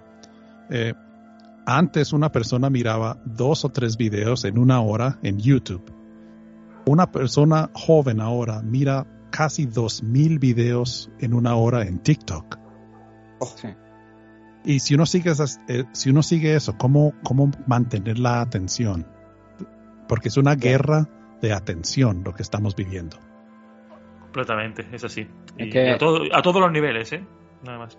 Correcto. Ese ritmo de visualizar que, que, que, que- que se ha instaurado incluso afecta a la propia creación de películas. Eh, vemos como el cine de ahora tiene que estar pasando algo cada cinco minutos para no perder la atención del espectador. Y Dune, Sí. por ejemplo, de la que estábamos hablando, es un ejemplo de todo lo contrario. Es una película que se toma el tiempo que necesita, no, no tiene un esquema de tengo que meter aquí esto porque el público se me va a, despistar. Ha marcado su tiempo y narra como, como, como, como ellos quieren. Pero si analizas películas de estas pensadas para gran público mainstream, mm, tienen como un esquema de tiempo y, y cada cinco minutos tiene que haber un golpe que levante la vista del teléfono del espectador para que vuelva a mirar a, a- a la pantalla. Como, como la de James Bond. Eso es exactamente lo que pasó en esa película. Sí. Pues hablando de James Bond. venga, venga. a- así es, Venga. no, no digas que lo No, digas. no, no, es. Guillermo, a ti tú te a ti que vas a meter más yo, pero adelante. a ti, a ti te hace. No, no iba a decir, yo hablando de James Bond, creo que Asier tiene órdenes del MI6, ¿no? Porque, y tiene que, tiene que partir a algún país lejano a luchar contra el mal, así que Asier. Sí, sí. eh, No, esto te lo dejo o a sea, ti, que Juan, tú eres muy fan. Te lo dejo a ti, Es que eres muy que fan. M, M me ha mandado un For Your Eyes Only. A ti te llegó también, ¿eh? Sí, eh, very confidential. para preguntarte, para preguntarte el, el proceso creativo detrás de No Time to Die, en el que tengo a otro amigo, a Oscar Senen, que ha participado en el equipo de orquestaciones de la película. Genial, genial. ¿Cómo ha sido eh, ese, esa llamada a, a Hans eh, a, digamos que cuatro meses vista del estreno de la película, tras un cambio de, de dirección en la parte musical? eh, entró Hans y se vio que debía componer en un tiempo muy limitado Sí. para llegar al estreno. ¿Y, y cómo fue ese proceso? Y enfrentarse a, a No Time to Die. Eh, básica, estábamos tocando en Londres eh, con World of Hans Zimmer y estaba, y estaba Hans tocando eh, eh, ese concierto con nosotros. Y en el, en el público estaba Tom Cruise porque ellos estaban trabajando en, ese- en esos días en Top Gun. Ah, Y llegó esa noticia que, que van a ser James Bond. Y claro, eso, eso, y se pueden imaginar la locura. Ya estaban haciendo Dune, ya estaban eh, empezando lo de Dune. Estaban haciendo eh, Top Gun, Spo- SpongeBob, uh, Boss Baby 2. Estaban haciendo Sí. todo eso y encima, ¡pum! También el Hillbilly Elegy se estaba haciendo en ese tiempo. Sí. Y, y el pobre Hans, eh, hay, hay, hay un momento que Y uno sabe Rebuilding cuando- Paradise también. Sí, exacto. Y hay un momento uno sabe cuando Hans le- se le empieza a crecer la barba, es, uno ya sabe, oh my God. Porque no se afeita, no sale del estudio, es, están trabajando 24 horas al día. Y llegó No Time to Die. Y fue muy lindo la, la, la decisión de Hans eh, de, de traer a Arturo Sandoval para ser parte de, de toda esa escena de, de- Cuba. Entonces eh, Arturo ayudó mucho con ese arreglo y, y, y muchas de las ideas de lo que trajeron ahí de eh, ideas melódicas y armónicas que, hicieron de- del tema de Cuba se volvieron como temas para toda la película. Fue muy, fue muy fácil adaptar las ideas de Arturo Sandoval con el mundo de Hans Zimmer. Y en realidad nos, eso salvó la película, esas ideas de, Arturo. Y, y también la forma que eh, Johnny Marr grabó la guitarra eléctrica, eso fue, esos fueron momentos para que se, se para la piel. Cuando uno ve una persona como Johnny Marr que hizo Inception, seguro ya lo saben, ¿no? Sí, sí. y el momento que él empieza a tocar esos temas de, de, de Bond eh, y uno está mirando como esa historia y la sección de, de metales que grabaron en Londres son los mejores metales del mundo. Esos, ese, esos brass sections que grabaron para esa película, no hay nada más icónico que eso, ¿me entiendes? como, como lo hicieron. Y, y, y era un sueño, era un sueño de Hans de, de poder hacer Bond una vez en su vida. Entonces él se dedicó mucho a esa película con David Fleming y Steve Massaro. Y yo no sé si te recuerdas, así yo te escribí Sí, yo, cuando, cuando iba a salir la canción con Billie Eilish, ¿no? lo, lo recuerdo, los Brit Awards. Sí, yo te dije, pilla los Brit Awards antes sí, de que lo habían me anunciado. por qué. Yo te dije a ti, ¿no? Yo, yo, yo, como, yo soy el secret agent aquí contándote todo. Sí, Y te dije, me píllate eso. avisó. Busca sí. los Brit Awards. No te digo por qué. Exacto. Bueno, eh, eso fue, eh, es hora ya fuera de horario infantil. Fue orgásmico. Sí, sí, sí. Eso fue. Qué linda canción hicieron juntos, ¿ah? Sí, Sí. sí. Muy, eh, muy en la línea de Skyfall y de Grating on the Wall. Sí, exactamente, correcto. Que además permea al- a la partitura porque se transforma en el tema de la relación entre Bon y Madeleine. Sí, y qué sorpresa, ¿ah? Sí, Sí. sí, sí. Esa fue una gran sorpresa en la película y, y, y, y al final, que es la primera película, no sé, spoiler warning, eh, la primera película donde eh, fa- Deja un silencio, deja un silencio, No, no, tranquilo, tranquilo. eh, por si acaso, para que puedan pasar hacia adelante. Exacto, spoiler, spoiler. Va, va a decir algo muy gordo sobre No Time to Die. Eh, pasad un minuto hacia adelante. Adelante, Juan. Sí, que, que el protagonista eh, al final no está más con nosotros, ¿no? Que muere J. Bond. No te cortes. Dilo tranquilamente. dilo, dilo tranquilamente. Sí, Sí, que- se sacrificó James Bond su vida en la película, que es la primera película donde, donde muere James Bond. Eso fue increíble lo que Por, hicieron. por amor, sacrificándose para que su familia no, Sí, no se vea afectada. El sacrificio último, el viaje del héroe completado. y, y hay que hablar también del el, el papel que actuó eh, Malek, ¿no? El, el, el, Lucifer Safin. sí, ¿Qué, qué papel él lo hizo buenísimo. Magnífico, magnífico. Magnífico. La escena, la escena frente a frente con cierto personaje al que el malo o el villano le está mesando el cabello Sí, y esa mirada de Craig totalmente rendida de soy tuyo, pero no hagas daño a, a cierto personaje. sí, exacto. pasa Qué que momento tan impresionante. su personaje creo que acusa mucho esa media hora que ya se sabe que está fuera de metraje y, y donde hay muchas escenas suyas, creo. ¿eh? Sí, sí, exacto. acusa bastante, porque no queda clara su motivación ni qué es lo que quiere realmente hacer con, e- con este virus teledirigido que él tiene. Quedan cosillas ahí en el aire que yo, que yo creo que con unos minutitos más hubieran quedado más redondas y más, y más cuadradas. Sí, Yo, eh, como comenté en el programa especial que hicimos sobre 007, con una segunda parte con spoilers, hablando de No Time Today específicamente, eh, decirle a Juan mi valoración de la película, amigos, que vosotros la conocéis bien. Ah, La, la mejor ah, gracias, gracias, obra La maestra, mejor de la la saga. califico. gracias. Sí, sí, sí. Se hizo, Yo se hizo con mucho amor se hizo esta película. Pero entiendo que el poco tiempo del que dispusisteis, ¿no? Eh, eh, hace que, que, por ejemplo, a, a Zimmer le venga muy bien el reutilizar temas de, de al servicio secreto de Su Majestad, aparte de por el evidente homenaje por creo que cumplía, no sé si eran 45 años desde su estreno o, o algo así. Sí. y, lo, y los utilizaba con bastante frecuencia durante la película. Y oye, mm, no sé si soy yo el que se dio cuenta nada más. Eh, a ver si tú eres- fuiste capaz de localizarlo. En la, en la, en el, en la, en la parte final, durante los, los, las composiciones, digamos, de más de acción, ¿no se le cuelan algún acorde de, de oscuro?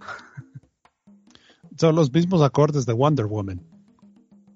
Ah, de Wonder Woman son. Al final, sí, son los mismos. Ay, pues yo no Salva, sé se por qué. se ha cortado. eh, no- no, eh, se ha ido justo cuando has dicho el título. ¿Los acordes de qué? Del Caballero Oscuro. Yo no sé por ah, qué. del y de- Caballero Oscuro. Vale. Ah, ok, hay dos, pa- hay dos partes, ¿ok? Sí, hay, dos yo- par- hay una parte donde hacen una referencia com- en- en- también en Dune, que es completamente el, caba- el Caballero Oscuro. Ah, pues ahí no, no, no la identifico, ¿ves? Pero en la y, hay de una Bond, parte, y hay una parte al final que es básicamente el mismo adagio en- de, de Wonder Woman. que- Ajá que, cuando ella se despide de, Steven, ¿no? ¿Se llama Steven? Eh? eh? Eh, Steve Trevor, sí. Sí, de Steve Trevor. Cuando ella se despide, ¿se sí. recuerdan esa escena?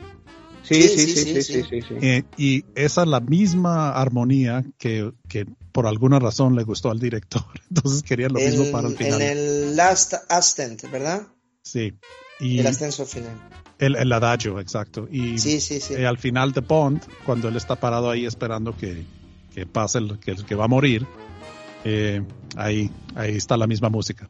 Ah, vale, pero yo me, yo me refiero a, a la parte más La, de la acción. escena que Bond eh, va en plano secuencia disparando por la escalera Ah, eh, claro, es muy sí, Batman Begins. Sí, Hay sí, un sí, momento en el que identifico notas de, de, de la, de la suite de, no sé si de Batman Viking o del Caballero Oscuro, porque como más o menos la viene arrastrando, Sí, sí. ahí hay Yo- un momento en el que la identifico, la verdad. Sí, eh, a veces, a veces eh, directores piden ciertas cosas, pueden decir, ah, me gusta esta cosa que hiciste en Dark Knight, puedes hacer algo cerca de eso. Y Hans lo hace. Si lo pide el director, lo hace Hans. Mm, Vale, vale, vale. Sí, lo que es la música al servicio de la película al final, ¿no? Sí, correcto, correcto. Los fans, los fans lo reconocen rápido, claro. Pero es como una, eso ya es como una estampilla de Hans, ¿no? Y Juan, eh, un momento eh, eh, que es- son unos pocos segundos.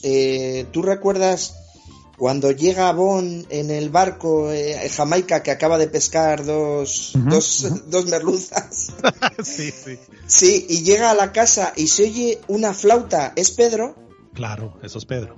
Claro, es que yo en cuanto lo oí vi- eh, me- se me puso una sonrisa de ¡ahí está Pedro! Sí, sí. Pedro, Pedro en, en James Bond, Pedro grabó más de 10 diferentes flautas de orquesta y, y étnicas también. Él, él está Sí, sí. muy prominente en ese soundtrack. Genial, pues en ese momento como es un solo de flauta, por eso lo me quedé con el a ver si es Pedro el que está, pero luego los créditos pasan muy rápido y no te da tiempo a leer todo. Sí, claro, es verdad, sí. Eso es. Y luego Bueno, la sí, sí, sí, adelante, Salva. No, que si os parece bien, hacemos unas últimas preguntitas y, y Sí, no le claro. robamos más, más tiempo a Juan. Que, que este hombre tiene que cenar, ¿eh? También. Sí. Por eso digo, por, por- por eso digo. Claro, sí, claro. me permitís un último apunte de No Time to Die y, luego vamos terminando cada uno con nuestras últimas preguntas. Eh, Juan, eh, el, ¿sabes el, el motivo eh, que es un, una parte pequeñita del tema de James Bond que utiliza Hans eh, para las escenas de máximo peligro en No Time to Die? ¿Sabes a, a qué fraseo me refiero, verdad? Yo creo que sí. A ver, siga. Sí, eh, es que me tiene prohibido Guillermo tararear en el programa. No, pero te- no pasa No, nada no. porque luego, luego Juan eh, le hace una buena edición y, y lo, sin lo ningún lo problema. en edición. vale, pues me refiero al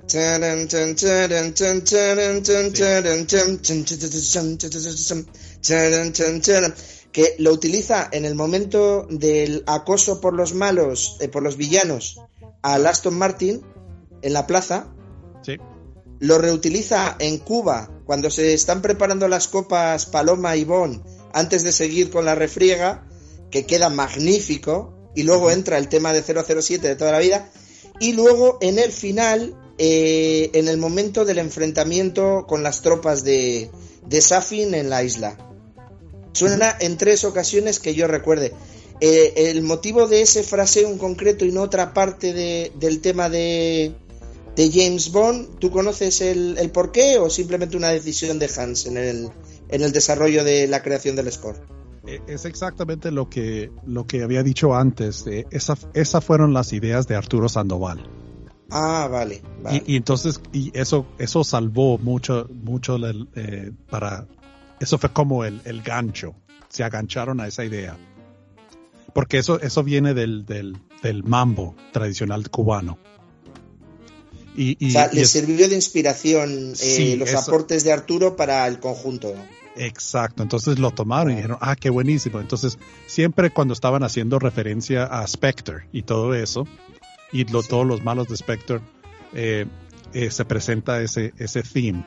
Eh, pero fue, fue todo por la escena de Cuba que ayudó a, a, a cuadrar eh, ese, ese tema tantas veces en la película. Perfecto. ¿Sabes es, ese motivo que es, es una adaptación del tema principal hecha por John Barry? ¿De qué película o en qué película lo oímos por primera vez y el título de ese tema? ¿Lo conoces? Dime tú a ver si estamos del mismo pensamiento. A ver, es el Chateau Fight de Thunderbolt. ¿Lo he Genial. clavado? Genial. Estás muy bien, estás muy bien. Gracias. Genial. Tú, tú, tú, eres un léxico ya, ¿cierto? Es que eh, James Bond es eh, parte de mi religión. muy bien, muy bien. Adoro te, te ganaste personaje. el premio hoy, te ganaste el premio. bueno, pues gracias. Eh, salva, Guillermo, lanzaros que acabamos ya esto.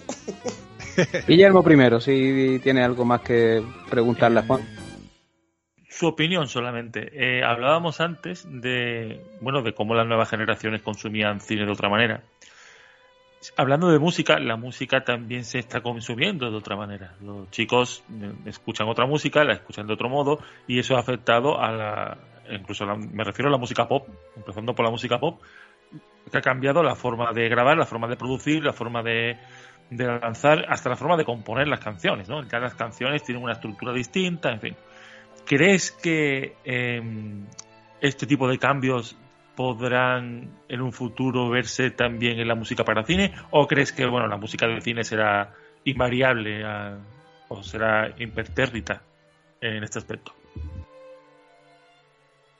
Bueno, lo que, lo que es pop y, y music videos o, o todo eso, eh, eso tiene un mercado que es vamos a llevar a la gente para bailar en la discoteca. Entonces, esa es la meta y, y, y meter esas canciones como, como backgrounds en los TikToks y, y en cualquier cosa posible, ¿no? Eh, lo lindo del cine es la, la, las imágenes y, la, y la, la, tecnología está evolucionando tan rápido. No sé si han visto el, el Unreal 5 Engine que están usando en Mandalorian y, y hay, hay, hay, unos cambios, hay unas cosas que están pasando que el cine y, y también tengo que decir los, los video games, los juegos, ¿no? De PlayStation y todo eso. Eh, eso es un medio que esa experiencia yo no creo personalmente, claro, claro que va a cambiar, va a evolucionar y yo invito los cambios, los cambios son buenos, hay que documentar nuestros tiempos pero es algo tan especial que yo no, yo no creo que, que vamos a perder esa, esa forma de hacer esa arte. Porque eh, hacer música para una película, eso es un proceso muy especial. Eso no es escribir una canción de pop. Uno tiene que, uno, uno está casado a contar la historia y ayudar al, público con la música a sentir más profundo lo que está pasando en, en, el, en la pantalla. Entonces, en ese sentido, en sí mismo, eh, este, ese la forma de película, yo no creo que, que, vamos a perder eso. Lo que sí estamos perdiendo es un poco la atención de los jóvenes. la, la, forma que ellos consumen o ellos entienden o reciben información. Eso es algo que como sociedad tenemos que discutir más. Sí, bueno, mi pregunta, mi pregunta, Juan, era, iba justo por, obviamente no es lo mismo componer una canción pop que trabajar en un soundtrack. No es lo mismo para nada, por supuesto.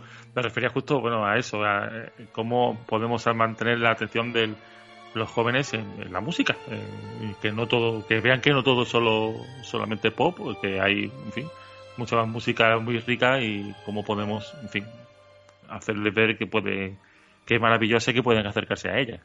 Igual no me expresé bien, ¿eh? No sé. No, no, claro, te, entiendo correctamente. Eh, hay, hay muchos beneficios para lo que es social media y uno tiene que tomar la decisión si uno quiere compartir esa música en la forma que lo dices, por ejemplo, para que escuchen más jazz o escuchen más eso. el, el músico es responsable de usar esos medios para llegar a esa gente y están ahí listos. Hay mucho músico que se queja, hay gente no conoce de mí o nadie quiere escuchar jazz o esto. Pero tienes un medio como Instagram, un medio como Twitter y TikTok, úsalo, úsalo a tu beneficio para atraer a la gente a, tu música. No seas enemigo del proceso. hay que encontrar el balance de cómo usar eh, the dark side or the, or the, or the light side of the force. es, y si, el, si lo piensan así los músicos, yo creo que van a tener, el mundo va a tener más acceso a, diferente música, correcto, Guillermo. Mm, y más con la facilidad que tenemos ahora también con plataformas como Spotify y demás de, de tener toda esa música a, a un, a un clic. Antes era algo más arcaico, ¿no? El tener que ir a buscar el disco que ojo, eh, que yo he hecho mucho de... Eh, creo que por un lado benefician todas estas plataformas, pero la costumbre que se ha perdido de comprar el disco físico, de, abrir su libreto y mientras lo escucha observar sus imágenes o sus letras, en el, en el caso de... Eso se está perdiendo y me parece mal, vaya. Pero, al mismo tiempo, mira lo que ha pasado con, con uh, vinil, vinyl. Sí, el vinilo que ha regresado, sí, sí. Ha regresado fuertísimo y mucha gente está comprando vinilos ahora. Entonces, yo creo que hay como fases que, que, que de rotación. Sí, sí, irá, irá, irá cambiando, sí. Aprovechando esto, eh, si no tienen nada más mis compañeros, yo te iba a preguntar, voy a retomar un poco la conversación al principio, hace ya una hora y pico, eh, mencionaste que tu nuevo disco está esperando a que pase un poco el COVID. Sí, correcto. ¿Puede ser? Sí. Eh, ¿Fecha aproximada? ¿Puede ser? Eh, yo decidí, yo decidí por el cambio en la industria que ha pasado de que uno no saca discos más, yo he decidido sacar el disco canción por canción. singles. Sí, en singles. Entonces, el próximo single va va a venir pronto. Les puedo dar un pequeño spoiler. Está tocando Gavin Greenaway en la canción. Y es una, es una, es una, un tema muy especial. Y Genial. Ojalá pronto ya podemos grabar el video y sacar ese, el próximo single. Vale, Ahí no te hemos preguntado por Gavin. Ay, qué pena. ¿Estamos a tiempo? Venga, sí, era una última. Venga, ¿cómo, es el trabajo con Gavin en la gira? Eh, con Gavin Greenaway. Sí, Gavin Greenaway es, es un genio, primero de todo. Hay que decir, no sé si han, si, si han escuchado la música que él, que él ha escrito. Él ha escrito música. he escuchado muchas cosas, sí. Uh, el disco Woven de, piano, eso es una belleza. Sus obras de orquesta, eso es una belleza. El trabajo que le ha hecho a Hans también. Eh, y Gavin como persona es, es, una persona bellísima, una persona muy profunda, muy sensible, muy, muy, es, es un señor de las artes. Esa es la única forma que lo puedo describir. Y, y yo, yo adoro los momentos en el bus entre conciertos donde nos sentamos yo, Pedro y Gavin y hablamos uh, teoría de música, filosofía, o discutimos eh, nuevas direcciones de, o, cosas históricas de los compositores grandes. nosotros tenemos discusiones ahí increíbles de seis, cinco horas, ahí como nerds de música, ¿no? Nosotros tres. Y luego el humor, el humor que tenéis, que lo tenéis muy similar. Eh, coméntales eh, a los amigos y a los oyentes sobre ese vídeo que hicisteis antes de un concierto como si fuerais comentaristas de un partido de fútbol. sí, bueno, antes de cada antes de cada concierto yo hacía press conferences.